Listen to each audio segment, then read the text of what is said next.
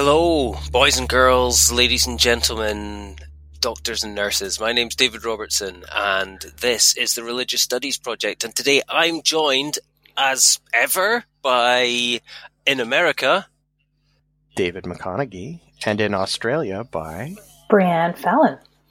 And uh, we're joined as well uh, on my my co-editor in chief, Chris Cotter, couldn't be here today in person, but he is here in today's interview, which is a conversation with Beth Singler, uh, a long time friend of the RSP, on the subject of artificial intelligence and religion. Very timely, very interesting, hopefully quite controversial. So take it away, Chris and Beth.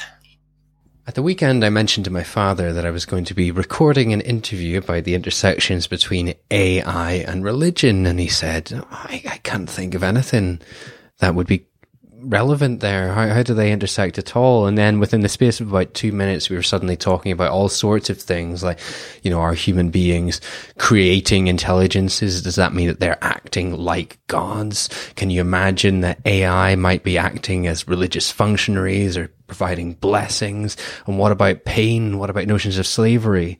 What about the whole notion of the soul and eternity and transhumanism and everything. So suddenly we got into this massive discussion. And today I am pleased to be joined by Dr. Beth Singler to continue that discussion in a more erudite fashion, not uh, casting any aspersions on my father, of course. Um, Dr. Singler is the Homerton Junior Research Fellow in Artificial Intelligence at Homerton College, University of Cambridge. And her background is as a social anthropologist of new religious movements. And her first monograph, The Indigo Children, New Age Experimentation with Self and Science, published with Routledge in 2017, was the first in-depth ethnography of a group called the Indigo Children, a, a New Age reconception of both children and adults using the language of both evolution and spirituality. We'll hear more about her research into AI and religion just now, but a relevant recent publication is her edited special issue on AI and religion for the RSP's sponsored journal, Implicit Religion, which included her own articles, an introduction to artificial intelligence and religion for the religious studies scholar, and Roko's Basilisk or Pascal's, thinking of singularity thought experiments as implicit religion. And today's podcast builds on a roundtable discussion that we had back in well, we had it in September 2016, but it was released in February 2017, featuring Dr. Singler, myself, Michael Morelli, Vivian Asimos, and Jonathan Tuckett, titled AI and Religion, an Initial Conversation. So, uh, first off, Beth, welcome back to the Religious Studies Project. Hello, thank you for having me.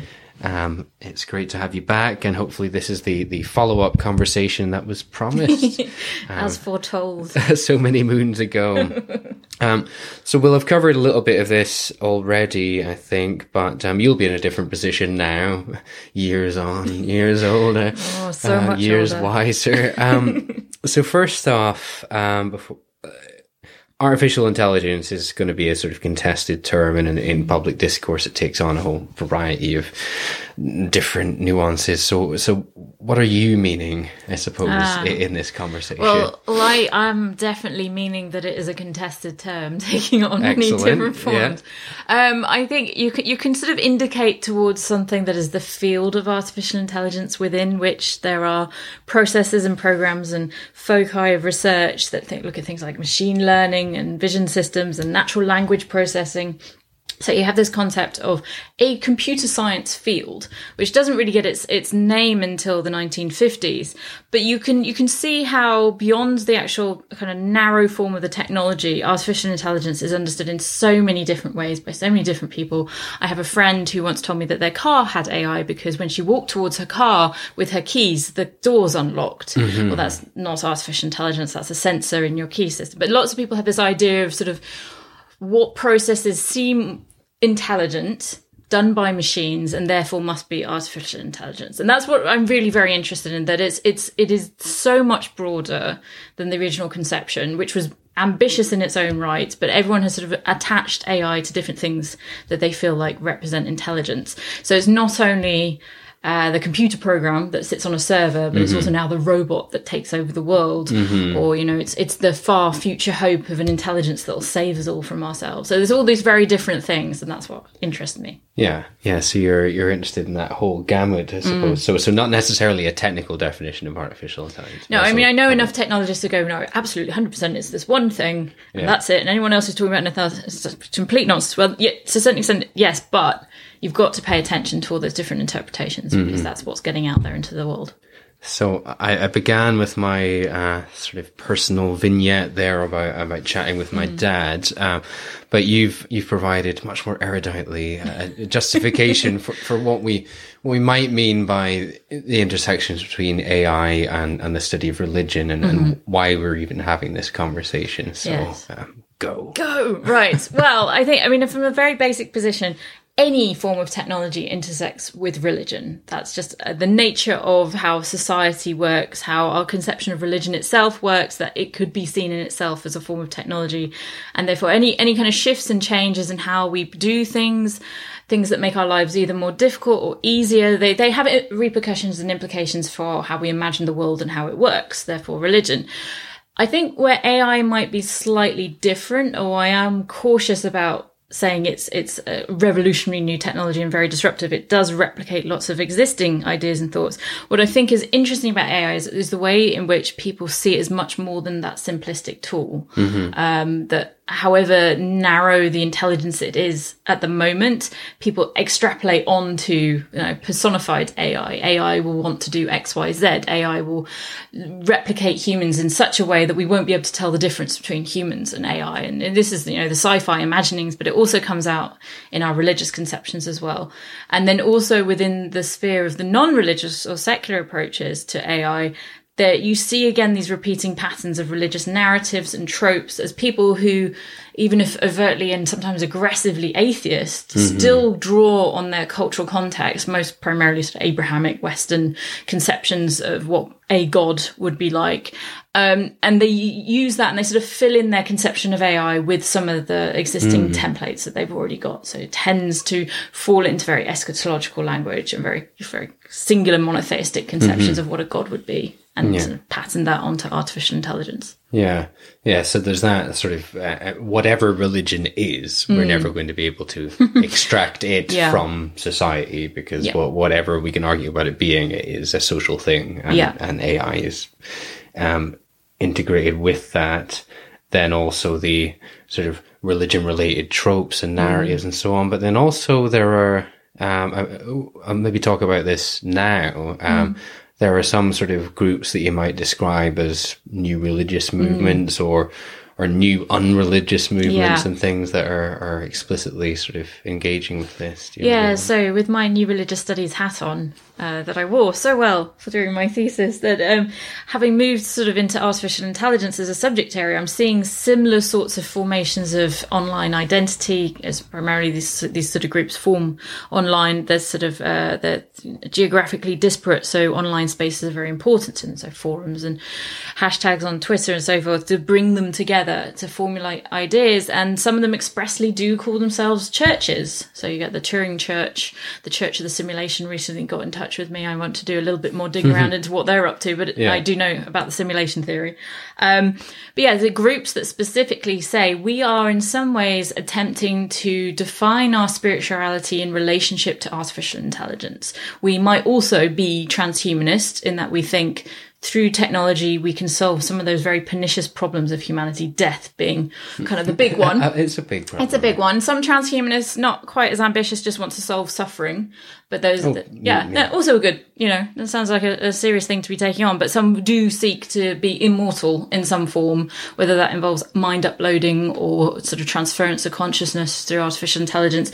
All these sorts of various shapes. But yes, absolutely, there are there are specific groups that see their endeavor as religious, and some will call themselves unreligions because they're drawing a sort of ideological gap between themselves and how they perceive mainstream religious groups. So they, we, in sociology of religion, you might call them spiritual but not religious, mm-hmm. but they're still using some of that terminology of we are the church of XYZ. And they're doing it in quite pragmatic ways. Some of them will talk very explicitly about using religion to encourage people into transhumanist ideas, encourage them into seeing this vision of the future that they see. Um, so arguably you can sort of take a slightly skeptical stance and say they're not really, really religions, but who, who gets to decide that? Yeah, so.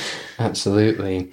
Um, right. So in the introduction as well, I mentioned um, potential, I suppose we could say, religious uses. Mm-hmm. For AI, I, I, know I was talking to a friend yesterday about, uh, you know, if you could hypothetically imagine a, uh, being in a confessional, for example, mm-hmm. and you know, would it need to be a, a human priest on the yeah. other side of that, or could it? And, mm. and, and I think we, we landed down on well, if you didn't know it wasn't human, uh, yeah. then it might be okay. But yeah. there was something about the so, so like in a church Turing test. Yeah, but, uh, yeah, there is a church Turing hypothesis, but this would be separate.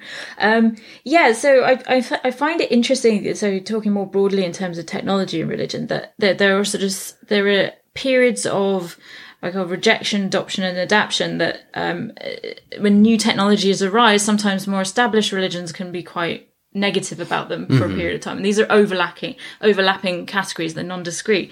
Um, but over time, you do, do see religious groups specifically producing their own forms of those mm. technologies. So there's like the BlessU-2 robots that mm. was used uh, part of Reformation celebrations um, in Germany, um, and in other religious groups that have recently just saw it. Uh, Dubai have come up with an algorithm for uh, issuing fatwas as well, mm-hmm. or you know, making uh, Islamic jurisprudence decision. Mm-hmm. So you'd go online, put in, is it okay for me to have done X, Y, Z, or I've failed to pray on a particular day? What's what's the uh, you know? And basically, all that system is doing is is um, looking at previous cases yes. in, uh, but. Um, that's all it, a human. That's all the human. exactly, it's all the human well. does. I mean, the, the, the, question arises: what happens with the data? But that's that's a kind of whole privacy um, mm-hmm. other issue. But yeah, so specific established religious groups seeing a technology just as uh, in the 90s suddenly we got lots of internet churches mm-hmm. where people were encouraging people to go online mm-hmm. and do church in a, a, different way and then now we have internet sites for churches, but it's not so much the case in the mainstream religions that you go online to do faith. Mm-hmm. It's just that your local church will have the internet. So that's that's the adaptation stage of this thing is around. We're kind of used to it. We use it. We don't necessarily have a big like um, the Church of England when they released an Alexa skill. They had a big press conference, and all the Alexa skill does is recite the Lord's Prayer to you if you ask it to. There's other adaptations now where it can tell you where your local church is and what the services are. So there's not really revolutionary, but you know, this here's a thing we're doing mm-hmm. with this new technology, and you know, it gets a press release. Um, and then the next sort of stage, non-discrete stage, is just being very casual with the technology, and this is just something we use, like like we use books. When the printing mm-hmm. press came out, the first things printed were Bibles, and this was a, a specific use of that technology. And then over time, it's just books, yeah, and it's not so astounding. But in that in that process, you get these sort of spikes of interest mm-hmm. and discussion, and um, yeah, different different reactions to the technology, either positive or negative. Absolutely.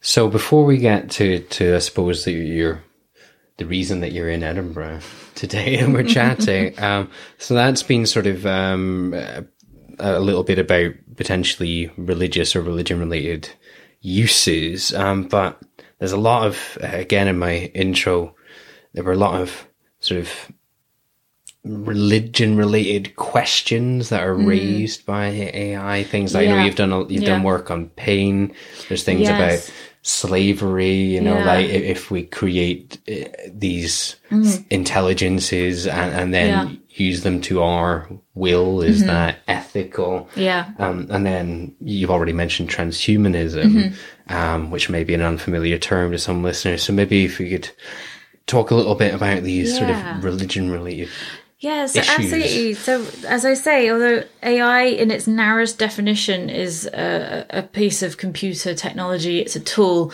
but it inspires all these hypotheticals. And obviously, we've had a long tradition of science fiction that takes us into spaces where we can imagine AI embodied often in robotic forms as having something like personhood. And that raises all these questions about the bar- barriers between the human and the non human mm-hmm. other. And in some ways, these questions have come up for millennia every time we've encountered different intelligences. It just seems now that we're hoping or aspiring towards creating non-human intelligences whereas before we've discovered them mm-hmm. so we've discovered that actually monkeys are pretty smart we've discovered that dogs are pretty smart and then i'm afraid from a colonial perspective on our past other, human other humans are actually yeah. and even women gosh darn they yeah. can also be pretty smart That's so we've had to, what's going on um, yeah, so again and again, we, and that kind of very limited we, has had to expand our um, kind of borders of perception of what intelligence could and should be. And with AI, and it seems like we're actually trying to produce it. It's not, in this case, meeting aliens on another planet. It's actually we're trying to create the aliens here on Earth. Whether we'll be successful or not, I'm very agnostic about that. But I think it's interesting that we want to do that and what we want to be able to do with it. Mm-hmm. So that's where things like questions of personhood and slavery and also pain. When I, I, made Pain in the Machine, one of the interesting questions that kept coming up was like, should we even bother? Mm-hmm. Because if we're going to create things that can feel pain, we're just increasing the overall suffering in the universe. And that doesn't sound necessarily like a good thing. And going back to transhumanists, as I said, so transhumanism is, is the idea that you can improve humanity through technology broadly conceived, and then you might lead to a state in which we're no longer the same form of human that we yeah, were before. Could be an evolu- a new evolutionary. Exactly. Step. So you might be a form of cyborg, or there's people who talk about post-humanism, where we're so completely different, we're not even you know similar at all. Um, but this idea sort of does kind of narrow down to this question of suffering and pain and what the human being is for and where we're going. So these are all big questions that obviously very familiar shapes to anyone who's looked at religion um, all around the world. These are the kinds of questions people have always been trying to answer. And I find I find it fascinating. Some of these groups, as I say, are very overtly secular, like almost new atheists. Some of them really admire the you know the 5 mm horsemen of the apocalypse. Um, but the shapes that they tell their own stories of the future of humanity with are very, very familiar to anyone who studied religion for any period of time. So it, is it that we're, I don't know, trapped isn't the word for me, but is it that we're, we're bound to repeat these shapes? Mm-hmm. Is there something in us that always goes to these same sorts of big existential questions and comes up with similar sorts of solutions for them? Um, I don't know. I think that's that's the ongoing question in my work. But I, I can dig down into particular instances of it as an anthropologist and say, well, here's a moment, and some of them are very very small moments. I admit that. Yeah, I'm not. I'm not. not doing big big science. Some, some scientists I've spoken to go, well, you spoke to like five people about this. What does that say about anything, Beth? That's not that's not a big data set, but I don't do big data stuff. Um, but instances, moments of clarity where you can see these entanglements really clearly and going, well, you know, they're doing something with both the concept of religion and the concept of AI and they're coming together. So you were just um, alluding to your small data sets there. yeah. Um, and so, well, I, I, don't think it's a small data set that you're you're presenting honest here, but I guess it depends on perspective. But it it's you've been looking at um, this particular trope on on Twitter, mm. blessed by the algorithm. Yeah, um, and that's what your paper that you're mm-hmm. giving in Edinburgh here today is called. Um, so, so what's going on there? Yeah, how does it intersect with AI? Why mm. is it relevant? Yeah, tell us. tell us. So, um, yeah, as a as a digital ethnographer, anthropologist of social media. I spend a lot of time hanging out on Twitter. That's my excuse. Anyway, I'll stick with it. Um, and I spotted a couple of people using the phrase blessed by the algorithm, which obviously, you know, rings bells for me instantly for the language. Um, and I, d- I dug around and I found 181 instances so far um, of people online tweeting just on Twitter as a, as a platform in some combination, in some context, the words blessed by the algorithm. And then you could, you could follow back and see the first instance, which was very much about uh, a corporate use of uh, social media and someone saying, well, because this corporation has money, they're going to be blessed by the algorithm. So mm-hmm. it starts in that kind of context. But one of the most popular tweets, so most retweets and most likes was a comment from someone saying in the real world, the so-called real world. I don't like that differential, but anyway, yeah. in the so-called real world, um, they'd heard their Lyft driver, so the gig economy role, um, say they had a great day and they felt blessed by the algorithm, and that you know this might be something that a reframing, a re-understanding of how we exist in a society that involves algorithmic decision-making systems in a gig economy. Mm-hmm. What you mm-hmm. get is dependent on a machine somewhere making a choice. I mean, there's lots of words in that I don't like that I just used, but unfortunately, we're very we're very bound by anthropomorphic language when it comes to AI. But anyway, and and so I have a I have a corpus of 181 tweets, and actually three of those refer to things I've said. So I'm I'm uh, muddling the, the field site a bit myself. You're an insider. I'm an insider as well. Well, it's like responses to papers I've given. But yeah, you can you can I've created a very rough typology of the types and some are about getting decent recommendations through the algorithm on on sites like Spotify. Some people are very pleased their own content has been recommended to other people. There are people who sort of talk about it in a very nebulous way. Today I've been blessed by the algorithm and no more information. Mm-hmm. And then some people who really push the pseudo religious language and come up with little prayers. And one of the things was I was very interested in some of my other work around new religious movements was the move between parody and legitimation. Yeah. So I looked a lot at um, Jediism. Yeah and the census and how some people did certainly do uh, write Jedi in the census in 2001 and 2011 as parody that they were upset about being asked about religion. They didn't like religion perhaps itself. So they wrote Jedi, but that snowballing effect of legitimation, the more people talk about a thing, the more legitimate it seems, can have an effect. So even if a lot of these tweets are tongue in cheek, um, it's still kind of distilling out the conversation. So I have, you know, I have a graph. I'm very excited about this. Yeah. I have a graph. Uh, as someone who very much is on the qualitative side, and I don't do big data stuff at all, to have a graph made me go, "Oh, exciting! I have to do some maths," but I didn't really do very much. And you can see, you can see a shift and change after this one very popular tweet. There are more tweets. Perhaps this is the beginning of a trend. More people thinking in this way. Um, or even if it's not, it's just e- interesting to see that conception of AI as having super agency, that mm-hmm. it's in mm-hmm. some way in charge of our life, being blessed by it, equivalent in some way to being blessed by an omnipotent deity somewhere up there that we can't see. It's in a mystical. So there's overlaps in conception there that I'm really, really interested in. Um, the, uh, the, the, the listener shouldn't know that I had a little hiccup earlier uh, because I'll have edited it out. But just before that, I was I had an excellent question which I've now remembered because it was written down. um, so a lot of these issues that we've been talking around functions, ethical questions, even the discourses in the Twitter sphere.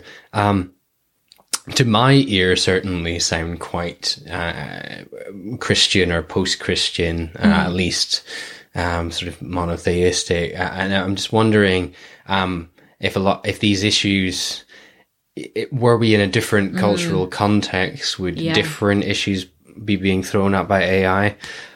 Guess would even AI be different in a different cultural context? And how does yeah. that work? Because I suppose you, you, will have a lot of conversation between researchers all over the world working in AI. So I guess is AI culturally specific or yeah know, so I, I, absolutely absolutely think it's culturally specific um, what does tend to happen however is that there tends to be quite a narrow binary of east and west in the discussion so everyone says Western conceptions of AI are like this, but over in there's a, they go over there in the East, and they're mostly talking about Japan. Actually, people have a very different conception of AI, and they love robots. And the reason they love robots is because they have a Shinto uh, religious background, or they have a Buddhist religious background, and sometimes that can be a very broad stroke almost pseudo techno orientalism of those mm-hmm people over there, they never really went through the Enlightenment and they never really rationalized away religion and they still believe in spirits and everything. So obviously, this is me being very sarcastic, yeah. by the way, if it's not coming across.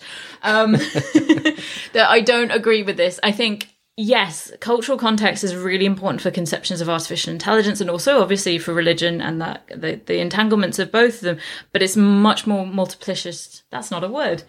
Uh, it's mu- could be a word. I'm going to make it up now. Multiplicious. Um, it, it's much more multiple than that. It's not just this binary of East and West. You know, there's also Africa, India, Pakistan, and within those countries as well. Again, um, So what you need is just more anthropologists, basically. I think this is my call to arms that we need more people around the world connecting on this question of the impact of religion and cultural context on questions of artificial intelligence. Um, yeah, so we are seeing specific dif- differences, but I want to try and push away a little bit from that binary distinction mm-hmm. and the assumption that the West isn't animistic in its own lovely mm-hmm. ways, which anyone who does religious studies for any period of time, I think, here in the so called West realizes that uh, the so called Enlightenment didn't have as huge an effect as we like to think sometimes in our big meta narratives of what we did and how smart we became. Indeed. Yeah. But yeah, the the discourse that the Enlightenment did have an effect, yeah. it's been quite pernicious. Yes, it's very very strong.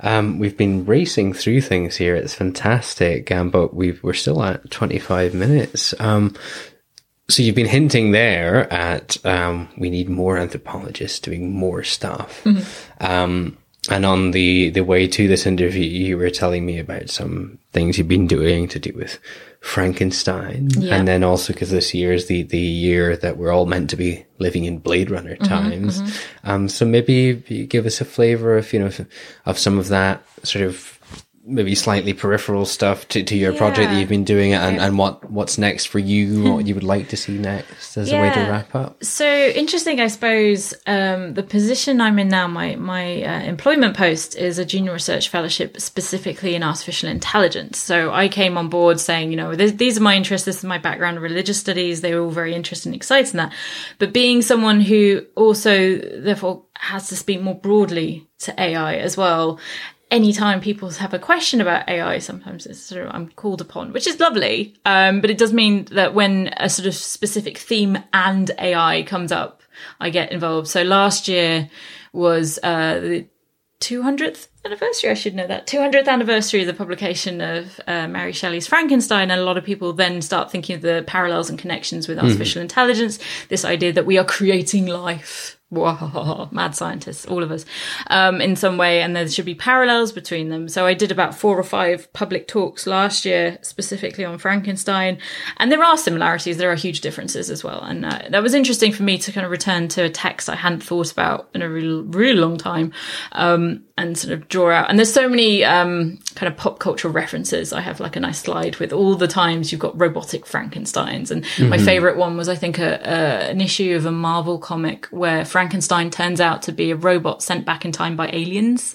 uh, yeah, so there's all these sort of mashups, and that was that was really interesting. And then, like you say, this is the year of Blade Runner, and um, I've just done uh, an essay for Radio Three, and again, like not my my kind of my academic background, but I'm doing something in that on terms of sort of sexual politics and Blade Runner. If you've seen the film, it doesn't really pass the pass the Bechdel test. no. um, a friend of mine, Kate Devlin, who's written a fantastic book on sex bots, talks about how it has a problem with women. That you know, basically, it's a very much a, it's a product of its time. It's 1980s, but it's also trying to do 1950s film noir. So you've got the detective and the femme mm-hmm. fatale and the kind of virginal woman, and it's not it's not a great one for sexual politics, but also it's it's tied into all these questions of consent and slavery. If we're going to create so-called artificial life and the replicants in Blade Runner are, you know, as near to human. Well, that's the slogan of the company, basically, as, as near to human as you can't tell the difference, basically.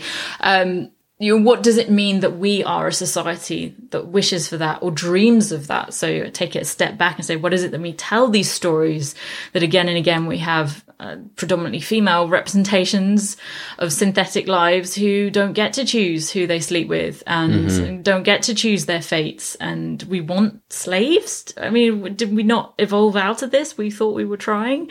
Um, so yeah, there's lots of big questions about the, the ethics and politics of that as well. So it's interesting. I think I've always been anyone who knows me, I've always been a massive geek. So the fact that I ended up somehow trying, managing to mesh that with a, a, job and an academic role where legitimately I sat and I watched Blade Runner again five times before I wrote my essay, that's fantastic. Um, and I will go on and uh, other things I have coming up. I'm doing some work around sort of techno uh, optimism and techno utopianism in relation to Sophia, the Hanson robot. If you've mm-hmm. ever come across this creation, she slash it is a wonderful example of um, oh, I'm just I'm really picking my words carefully. Um, I think the nicest thing we could call her is a puppet, mm-hmm. but she's mm-hmm. presented as the most advanced version of AI around at the moment. That she holds conversations with people, but we know they're actually scripted a lot of the time, and there's puppeteers involved. But you know, she was given citizenship of Saudi Arabia,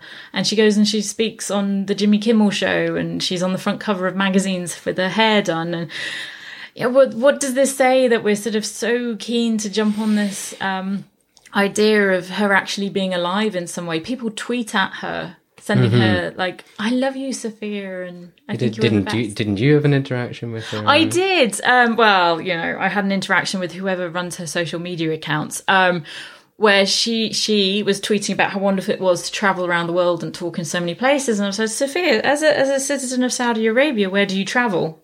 When you travel? Do you travel on a plane? Do you have a passport? You know, what's the deal here if you're being treated in this way? She said something like, um, for, for my safety and the safety of others at the moment, I travel in the hold in a, in luggage, but I dream one day of being able to sit with the rest of you and look out the window.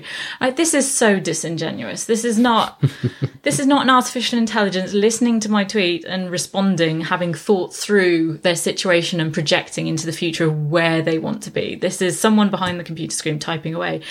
And to be fair to the creators of Sophia, this is not uncommon.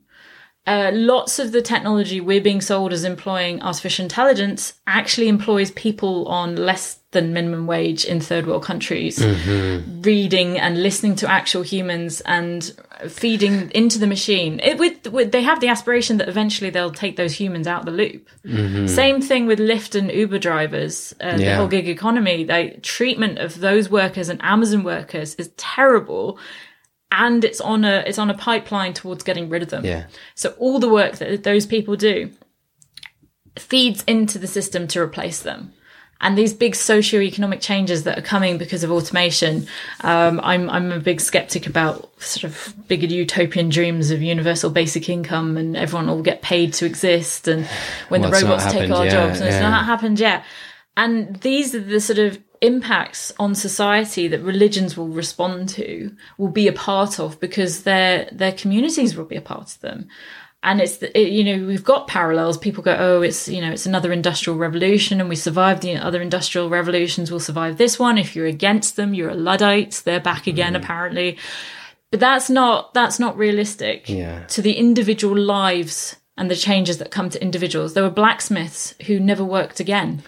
Yeah so here you go. Not to be Debbie Downer, yeah, yeah, but no, I think yeah, these, are, these, are, the big important questions. Yeah, lots of people have not survived, and I would always point out that colonialism is very much still happening. Oh, absolutely. It's just been exported, and it's clouded in the the language of uh, free trade and globalization Absolutely, now. Yeah. Uh, but just to, to, to, raise the tone, um, an example you may not yeah. be aware of, and you may have seen uh, South Park did the episode about Alexa. I saw a picture today actually, and mm. I mm-hmm. haven't seen the episode, so ooh, yeah, I need to catch up. Excellent, because all of the uh, the local and people lower down on the mm. socioeconomic spectrum were kicking off that Alexa was stealing their jobs, mm-hmm. and they managed to to rally around and then all to get Alexa's job. So people would have a, a Cletus or a Jim Bob in their living room who right. looked things up on a smartphone yeah, and said yeah. boop boop boop. Yeah. Um, but yeah, that's sort of explicitly oh, I have to, no, I do need to. I need to catch up on that one. Mm. South Park are wonderful at doing these sort of social commentaries. And a number of times I've used specifically some of the episodes on um, their versions of Scientology. Yes. Or not not their versions of their actual like accounts of Scientology and Mormonism and very useful resources. And the, the, yeah, that kind of the parody opens up the possibilities of thinking more critically yeah, about exactly. them. Absolutely. Which um, I think we have managed to do today. And so listeners do check out, we'll try and link to that issue of implicit religion. We'll link to Pain in the Machine, which is the film that Beth mentioned, and um, and many more things, I'm sure. So thank Great. you, Beth, for thank joining Thank you very much for having me today.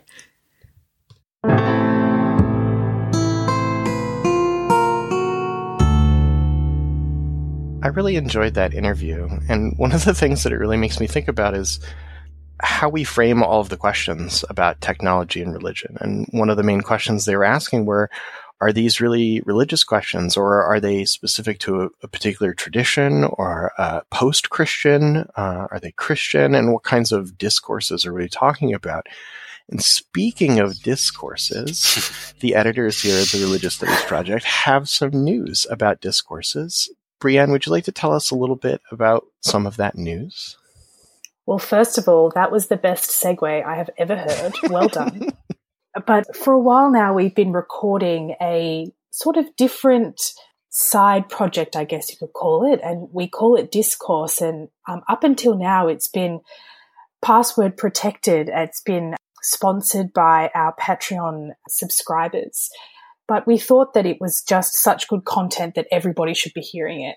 So from next week, we're going to start releasing that to everybody, releasing discourse so that everybody can hear it. I don't know if there's anything else to say. Have I missed anything else, Dave? I don't know. David, in over across the pond, you've done several of these. Can you talk a little bit about the format and and how that works and what is different or distinct about our discourse episodes versus the content that we provided for the last nearly a decade now? So, our regular episodes are one of us or one of the interviewers in conversation with a scholar. This format, however, is the RSP's take on the news and current affairs, if you like. Finger on the pulse. Yeah, so it's a critical take on the way that religion, uh, I'm doing quote marks in the air, appears in the news. So how is religion being constructed? Where are boundaries being drawn? What are the conversations and issues that are being drawn into the contemporary discourse on religion? It's an attempt to do a different kind of religion in the news show. And not only that, but it's a rotating cast. So each episode, each month, the there'll be a different host. Sometimes some of our editors, sometimes um, other people, and guests from around the world. So we we try to get a, you know a younger career scholar and a, a, a more senior colleague. We are inviting listeners and students to take part, um, often with people in different parts of the world. We've had episodes where people on three continents, much as uh, we're doing right now. Um, so it's it's a real, I hope, a breath of fresh air, but something that's very important to the RSP's broader aims of really changing the way that we talk about religion in the public sphere. I'm really excited for listeners to be able to participate in the discourse episodes. They bring greater diversity to the voices that they may be hearing on our episodes. It brings greater diversity of the level of how long and how involved and, and how engaged people have been with the academy, hearing younger voices and hearing more established voices and hearing the dialogue that they can create between them, I think is a really important element of, of what we're offering. And Bree, I believe that you might be in the next week's first non Patreon paywalled episode. Is that right? That is correct. I am hosting next week's discourse episode. I'm going to record it in about 10 minutes, which is very exciting. And I'll be joined by Sydney Castillo Cardenas and Sierra Lawson. It is indeed a three continent episode, and I'm very much looking forward to it. Can't reveal what we're talking about because it's a surprise. But we probably should say what the week after that is going to be the problem with religion and related categories. And David Robertson, it's one of yours with Timothy Fitzgerald. It is indeed. It's the first of a two part, really a, an overview of his entire work. Um, this year is the 20th anniversary of the publication of The Ideology of Religious Studies, which was uh, Tim's major work which really established the critical theory of religion um, as as a field in its own right. This first interview really takes us up to the arguments in that book and the you know the problems with a religion as a cross cultural category and essentially the problem with religion as it's used in almost all discourse today. So I'm very excited about that. It's been a long time coming, and um, I'm a big fan of Tim's work. So it's very exciting. Definitely looking forward to that one. But apart from that, all that's left to say is thanks, thanks for, for listening. listening. The Religious Studies Project is sponsored by the British Association for the Study of Religions, the North American Association for the Study of Religion, and the International Association for the History of Religions. The Religious Studies Project is produced by the Religious Studies Project Association SCIO, a Scottish charitable incorporated organisation charity number SC047750. Brought to you by editors Breann Fallon and David McConeghy, and founding editors Chris Cotter, that's me, and David Robertson, that's him. Our features are edited by Rebecca Barrett Fox, with marketing managed by Benjamin Marcus. Our Opportunities Digest managed by Ella Bach, podcast transcription by Helen Bradstock, and social media managed by Ray Radford. Don't forget, you can support the project by using our Amazon.com, co.uk and .ca links, or donating at patreon.com backslash projectrs. And you can find us on Facebook, Twitter, YouTube, iTunes, and other portals. Thanks for listening.